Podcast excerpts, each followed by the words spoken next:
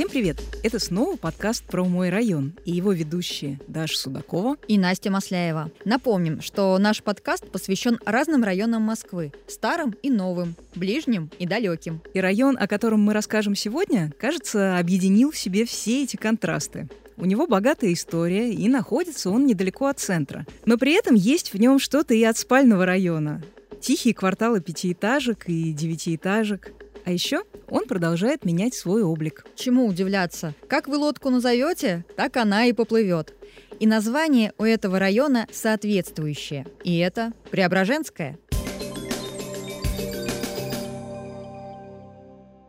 Этот район на востоке Москвы занимает около 5,5 квадратных километров, а живет тут 88 тысяч человек. Район раскинулся между Яузой и северо-восточной Хордой. При этом его как бы разрезает на две части Щелковское шоссе. Нужно сказать, что Преображенское район очень неоднородный. Местами я бы даже сказала андеграундный, а кое-где очень даже респектабельный. Тут есть и старинное кладбище, и заводы, и железная дорога, и пятиэтажки, и даже 28-этажная высотка необычной формы, Прео-8. Ну и, соответственно, разброс цен на жилье тут тоже очень велик. И если средняя цена одного квадратного метра 265 тысяч рублей, то, например, в премиальном жилом комплексе Преображенская площадь стоимость одного квадрата уже достигает 715 тысяч рублей. Ну, возможно, причины такой неоднородности можно объяснить в том числе и его прошлым, потому что район возник на месте двух сел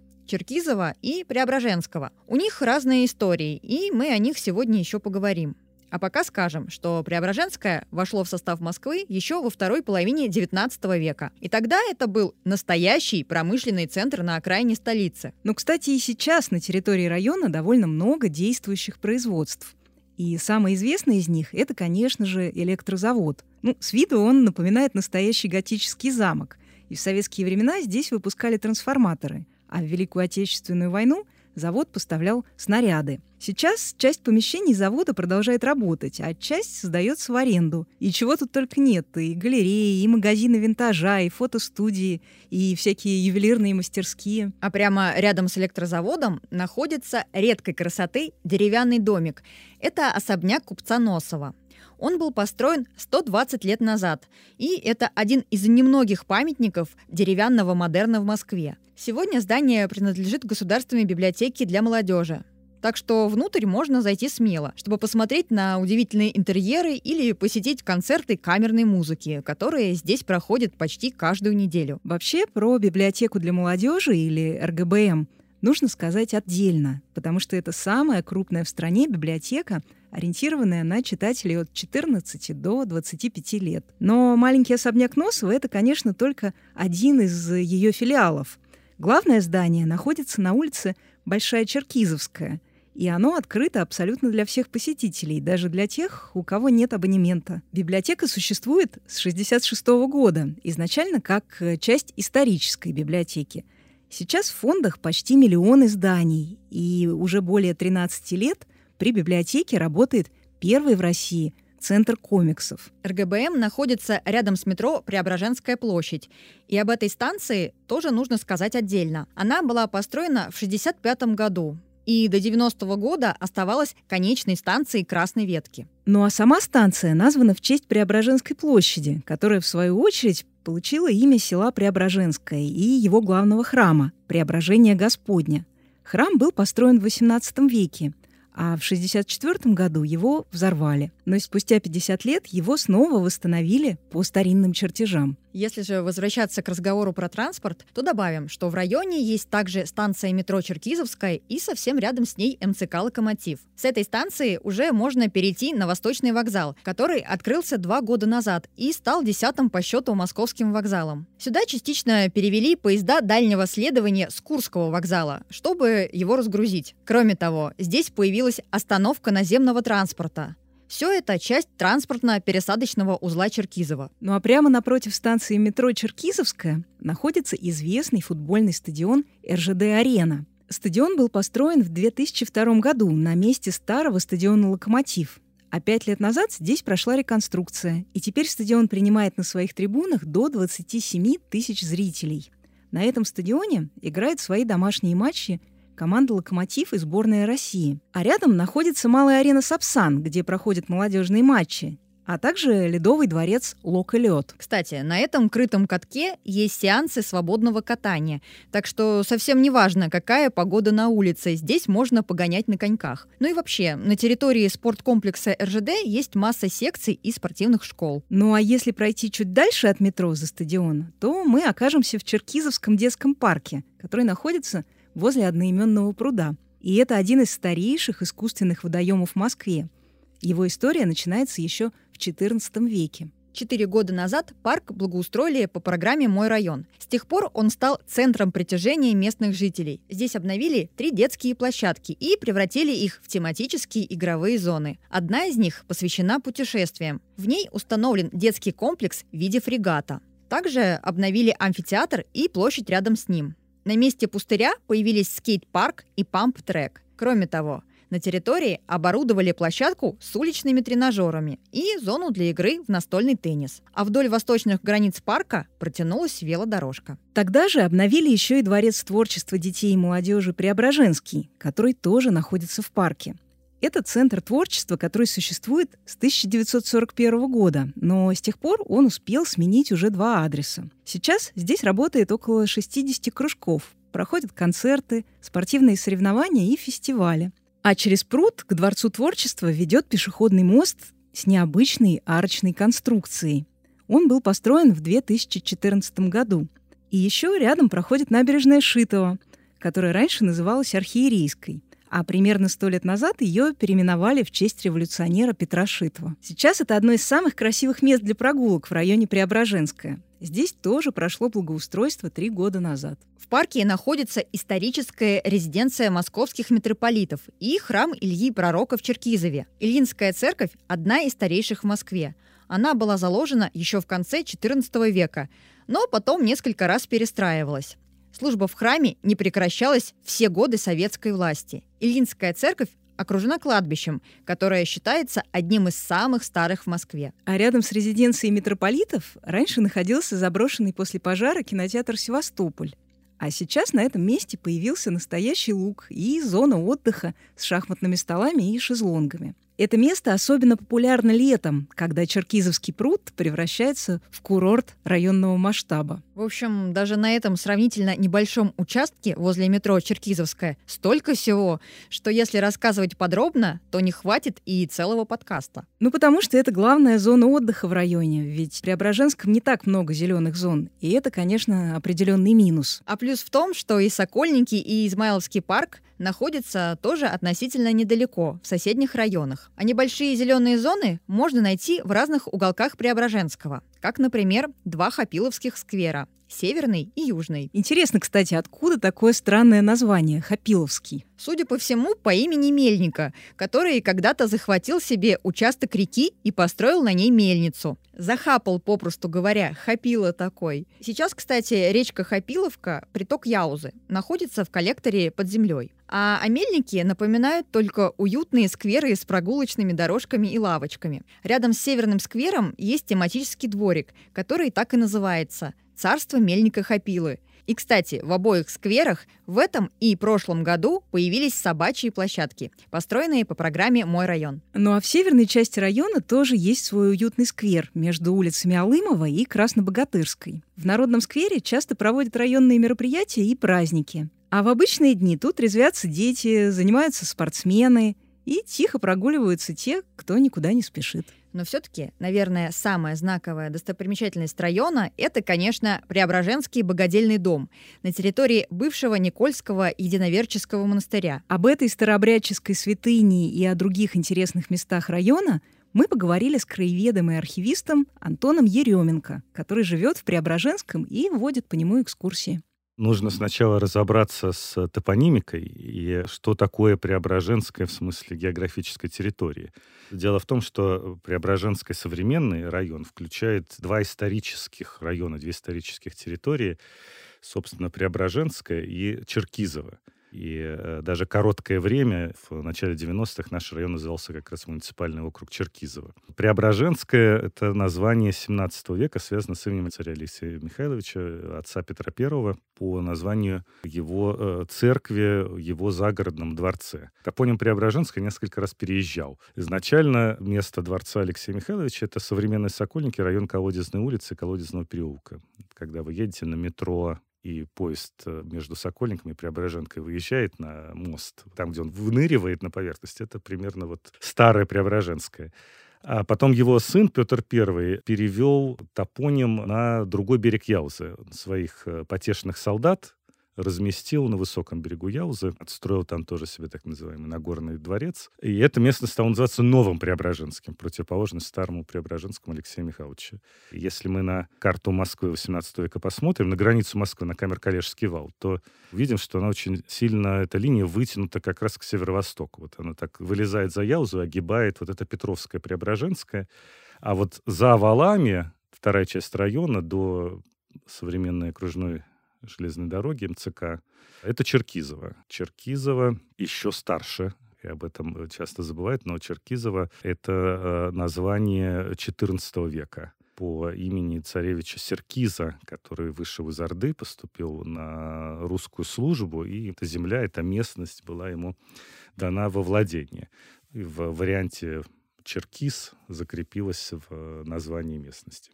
А когда появилась станция метро, на Преображенской площади, да, уже это название Преображенское, Поглотило и Черкизово, и историческое Преображенское, весь этот район мы сейчас называем район Преображенский. Известно ли, чем занимались люди в Преображенской слободе? Когда говорят про Преображенскую слободу, имеют в виду, конечно, слободу Петровского времени, на нашем, на левом берегу Яузы. Это была солдатская слобода. Там Петр разместил солдат и сержантов Преображенского полка, и, собственно, название полка как раз дано по местности, так и оно закрепилось. Но никаких материальных памятников, в смысле зданий каких-то Петровского времени у нас не осталось, кроме планировки района. Вот планировка этой части, которая составляла солдатскую слободу, сейчас это улицы Буженинова, Суворовская, Девятая рота, Электрозаводская, конечно, название советское, а при Петре называлось генеральная. Если вы посмотрите на карту, эти улицы проведены как по линейке. Вот эта э, сама планировка района сохранилась с конца 17 века, с 1690-х годов. Это есть такой материальный, зримый памятник Петровского времени у нас в районе. А в 1703 году закладывается Петербург, и в первое десятилетие 17 века полки переезжают в Петербург. Такой короткий, очень яркий Петровский период жизни Преображенского. Потом выходит отдельный указ Петра I, выходил от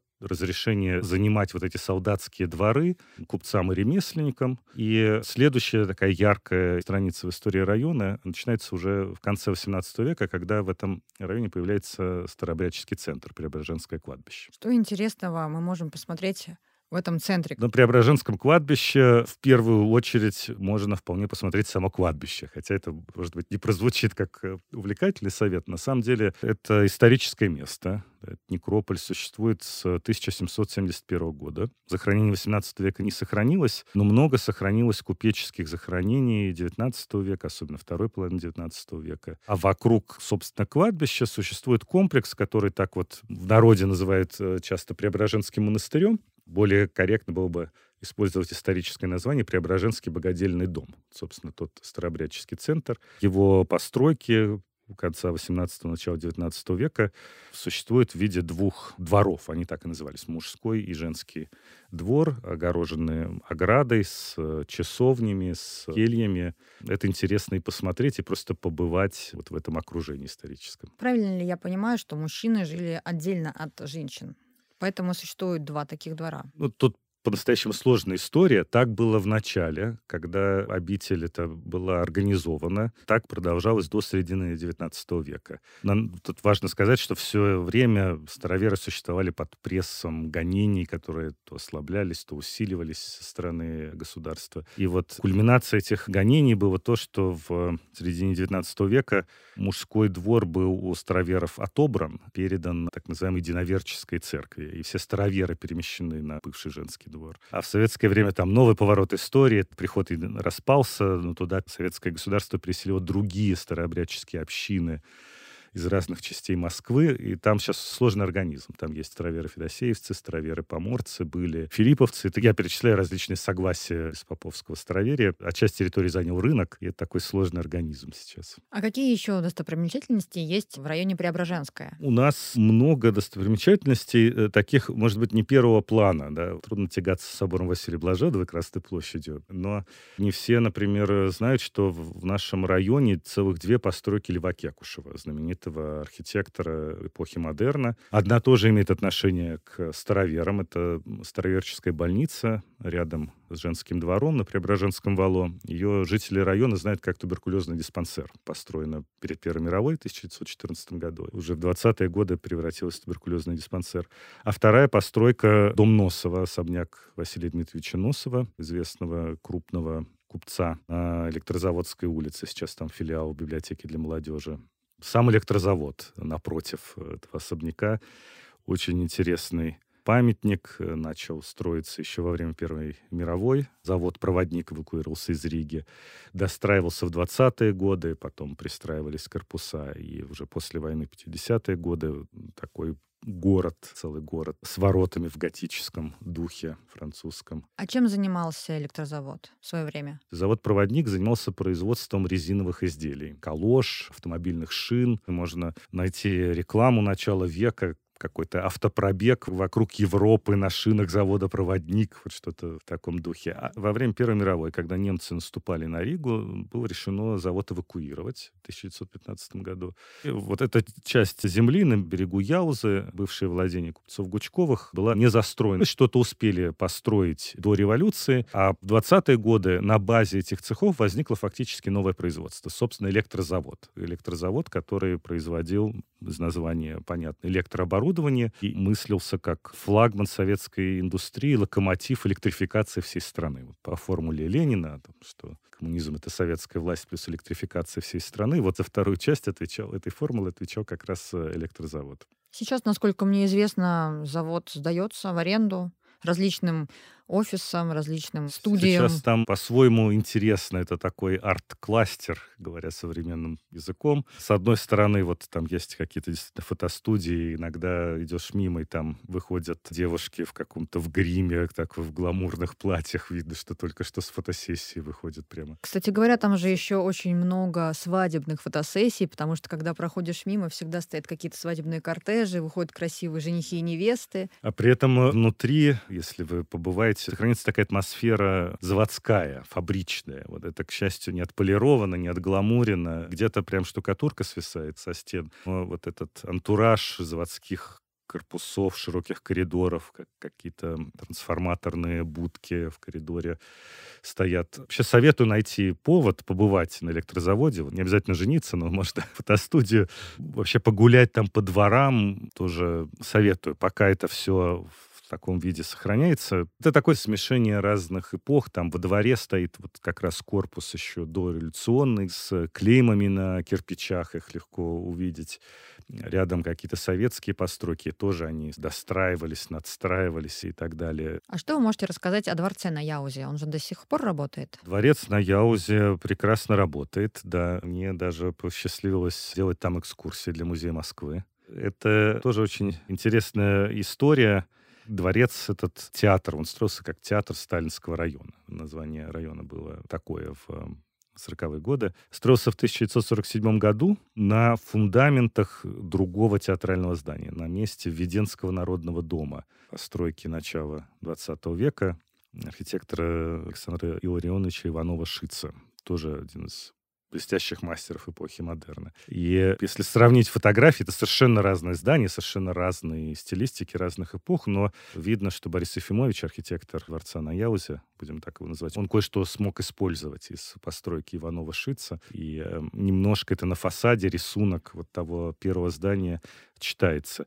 Если вы там побываете, приглядитесь к гербу над э, сценой, герб Советского Союза. Но если вы приглядитесь, увидите, что там не 15 знамен, а 16. Это 47 год, тот короткий период, когда в составе Советского Союза было не 15 республик, как мы привыкли, а 16 было. 16 республик, Карело-Финская ССР. К интересным местам мы еще угу. с вами вернемся, раз уж заговорили да. про ваши экскурсии. Я знаю, что у вас есть телеграм-канал. А вот расскажите, пожалуйста, как он называется? Канал называется «Преображенская площадь и окрестности». Очень незамысловато объясняет географию моего интереса. Как попасть на ваши экскурсии? Самый надежный способ подписаться на мой телеграм-канал, потому что там анонсы обязательно выкладываются. Где вы проводите экскурсии и какой ваш любимый маршрут? И вообще сколько у вас их по району? Я стараюсь выйти за пределы этого прекрасного района и дальше двигаться по Яусе. Есть даже такое понятие «Яузская Москва». Противоположность Москве кремлевской, центральной. Вот об этом еще историк Сергей Соловьев говорил там, о Москве нового времени, Петровской, как о Яузской Москве, Семеновская соседняя, Лефортово, немецкая Слобода, район метро Бауманская. Это тоже районы, где я делаю экскурсии.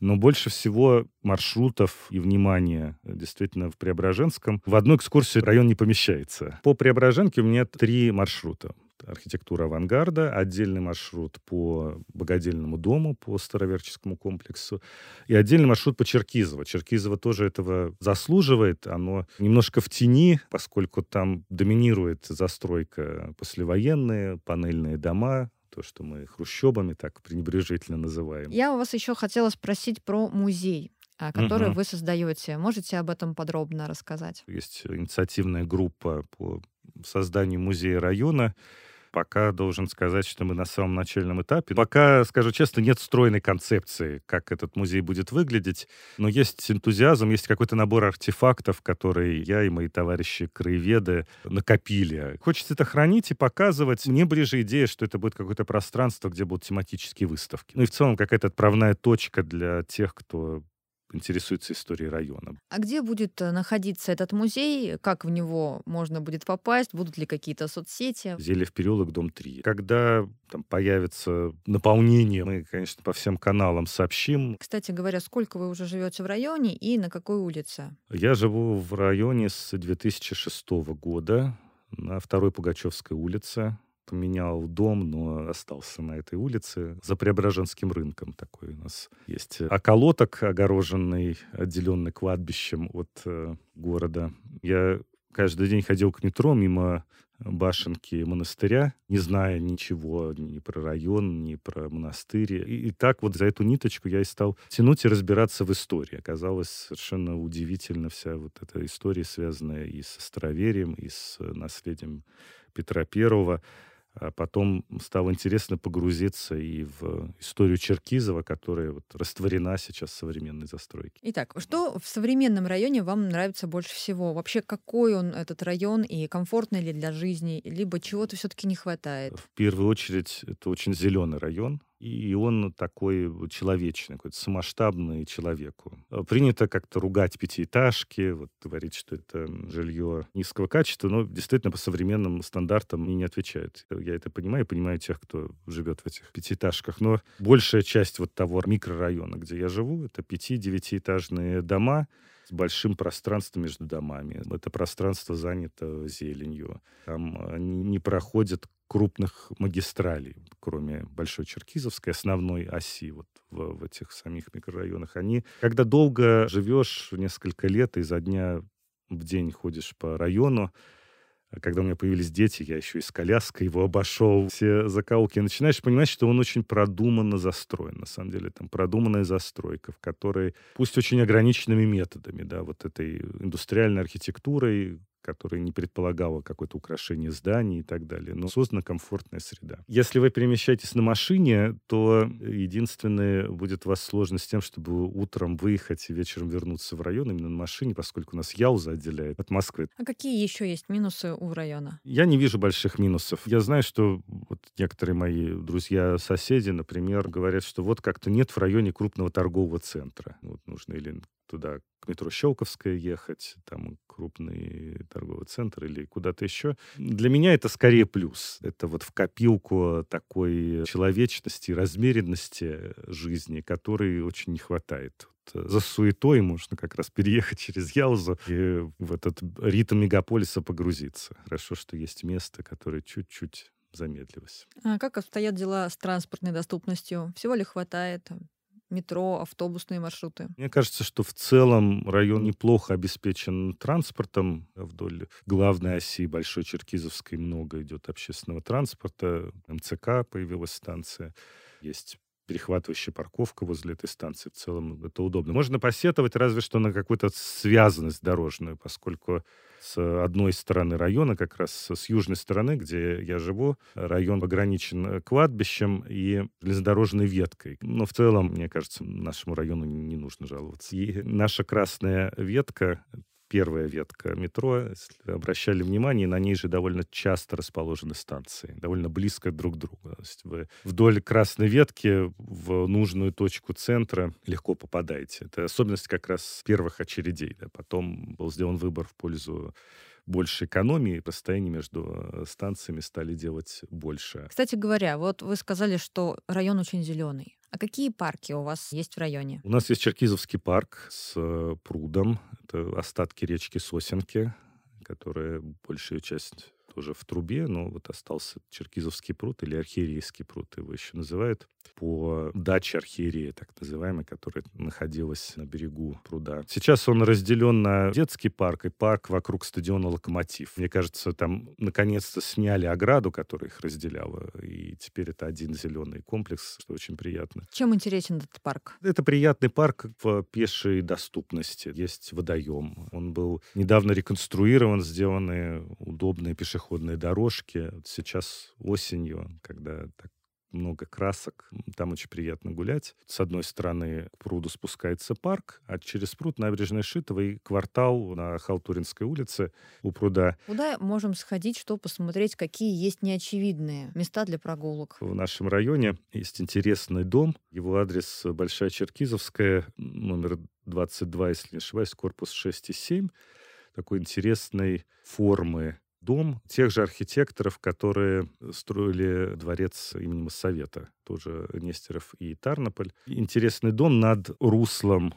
бывшим руслом речки Сосенки. Его очень интересно обойти вокруг. Вы будете его обходить, и он с разных ракурсов по-разному будет вам представляться. Будет то ровной линией его крыши, то вдруг она уходит вверх как-то треугольником, как замок. Интересно его круглой формы балконы такая попытка как-то разнообразить жилое строительство в эпоху типовых э, индустриальных построек, спрятанное глубоко во дворах, но очень, на мой взгляд, очень интересное.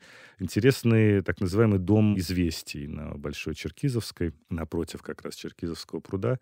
Интересна его конструкция. Он на многоэтажный дом на довольно слабом грунте, опять же, из соседства с э, речкой. И он на, так, пристегнут к такому центральному стержню. Когда на него смотрите, видно, что у него есть центральная часть, и к ней приделаны жилые секции. И это просто впечатление, действительно его конструктивная особенность. Это же эпоха, конец 70-х, начало 80-х, интересный такой бетонный модернизм. Можно упомянуть э, пожарную каланчу на улице Хромова. Она сейчас в процессе восстановления, но уже подходит, э, к счастью, процесс к финалу. Чем она интересна? Интересна тем, что в основе там здание дореволюционное, 1900-х годов. Оно служило фабрикой первоначально, а в 1920-е там разместилась пожарная часть и была пристроена пожарная каланча с деревянным верхом, затейливым деревянным завершением. Оно и просто само по себе интересно, но и таких очень мало сохранилось, э, памятник другого времени. Каланча действует? Нет, сейчас верх как раз деревянный еще восстанавливается, а само здание, насколько я знаю, новый владелец по завершении реставрации планирует сдавать в аренду. Возможно, там появится кафе, большие проемы пожарной части очень подходят для каких-то панорамных окон. Чем интересен Преображенский рынок? Мне кажется, это тоже одно из старейших мест в Москве. Преображенский рынок тоже достопримечательность своего рода. И в разных планах, исторически, это действительно старейший рынок, действующий в Москве с э, конца 30-х годов. Достопримечательность в плане атмосферы. Вы приходите, вы общаетесь с продавцами. Я много лет в районе живу, много лет хожу на рынок, и вот сколько живу, некоторые продавцы, вот они там на рынке, да, они меня хорошо знают, детей моих их уже помнят вот с этапа коляски. А здесь вот эта забытая роскошь человеческого общения при покупке. Можете даже чуть-чуть поторговаться или спросить, а откуда картошечка? Это тоже своеобразный ритуал. Как же мы не упомянули с вами кинотеатр имени Моссовета? Да, действительно, мы зря его не упомянули. Он построен в 1985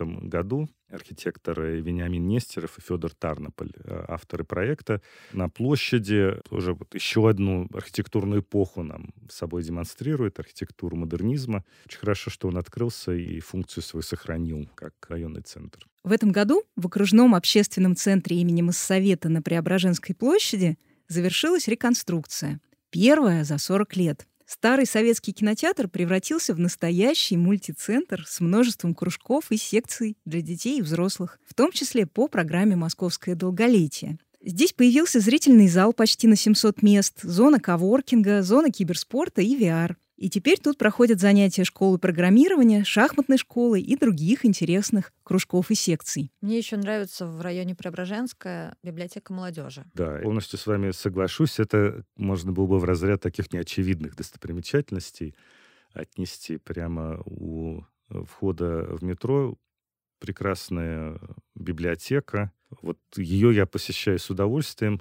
Часто просто, когда нужно прийти и что-то сделать, посидеть, сосредоточившись. Там же есть коворкинг, по-моему, даже студия звукозаписи имеется. Проводятся всякие мероприятия, лекции. Лекции, мероприятия, есть музей электронной книги. Ну и, собственно, библиотека как таковая, прийти поработать. Очень комфортное пространство, и замечательно, что это вот такая открытость какая-то и расположенность к посетителям чувствуется в э, библиотеке. Какой он для вас район Преображенская, и чем он вам нравится? Мне этот район нравится своей человечностью. Мне нравится, что в нем наверное, пока, нужно сказать, мало высотных зданий. Сейчас как раз э, новое строительство начинается, и прямо возле метро у вас будут новые корпуса строиться. Мне нравится, что это зеленый район. Здания там не занимают, не забирают пространство у людей, а создают пространство, в котором человеку комфортно находиться. Зеленый район, чуть-чуть сонный, неспешный. Но это район города, включенный в городскую жизнь. Конечно, сейчас Преображенская, как и другие районы Москвы, меняется. И давай, наверное, в двух словах расскажем, как. Здесь завершилось благоустройство у бывшего кинотеатра «Янтарь». Сам кинотеатр «Янтарь» был построен в 1964 году, а сейчас является частью сети многофункциональных центров «Место встречи». Здесь работают магазины, детский гимнастический центр, кафе, рестораны, а на крыше есть открытая терраса, где летом планируют проводить ярмарки и показывать кино. Кинотеатр тоже заработает, но позже, как и фудкорт и сцена для мероприятий. Рядом с центром теперь обустроено место для отдыха с качелями, игровым и спортивным комплексом. Кроме того, в этом году открылся новый мост через Яузу, который связал Краснобогатырскую улицу и проспект ветеранов и тем самым очень улучшил транспортную связь между тремя районами – Богородским, Преображенским и Сокольниками. А еще на открытом шоссе возле дома 2 есть необычный Крыловский дворик. Здесь живут персонажи из басен Ивана Крылова. В этом году двор был комплексно благоустроен по программе «Мой район». Пару лет назад на Халтуринской улице открылся новый физкультурно-оздоровительный комплекс с бассейном и спа-зоной. На четырех этажах здесь разместились залы для групповых и индивидуальных тренировок, студии сайкла и для йоги в гамаках. А в медицинском центре для взрослых организован прием врачей, Работают процедурные и диагностические кабинеты. Ну и, конечно, в район тоже пришла программа реновации. В нее попали 14 старых домов. Им на смену придет новый жилой комплекс на Суворовской улице. Ну вот так вот из Петровской эпохи через колоритные индустриальные кварталы мы постепенно переместились в будущее потому что Преображенская продолжает преображаться и меняться к лучшему. Надеемся, что вам понравился этот выпуск подкаста про мой район. А если так, поставьте нам, пожалуйста, лайк на той платформе, где вы нас слушаете. И не забудьте подписаться на наши соцсети. Все ссылки вы найдете в описании. Ну а мы прощаемся с вами до следующего четверга. С вами была Даша Судакова и Настя Масляева. Всем пока. Пока.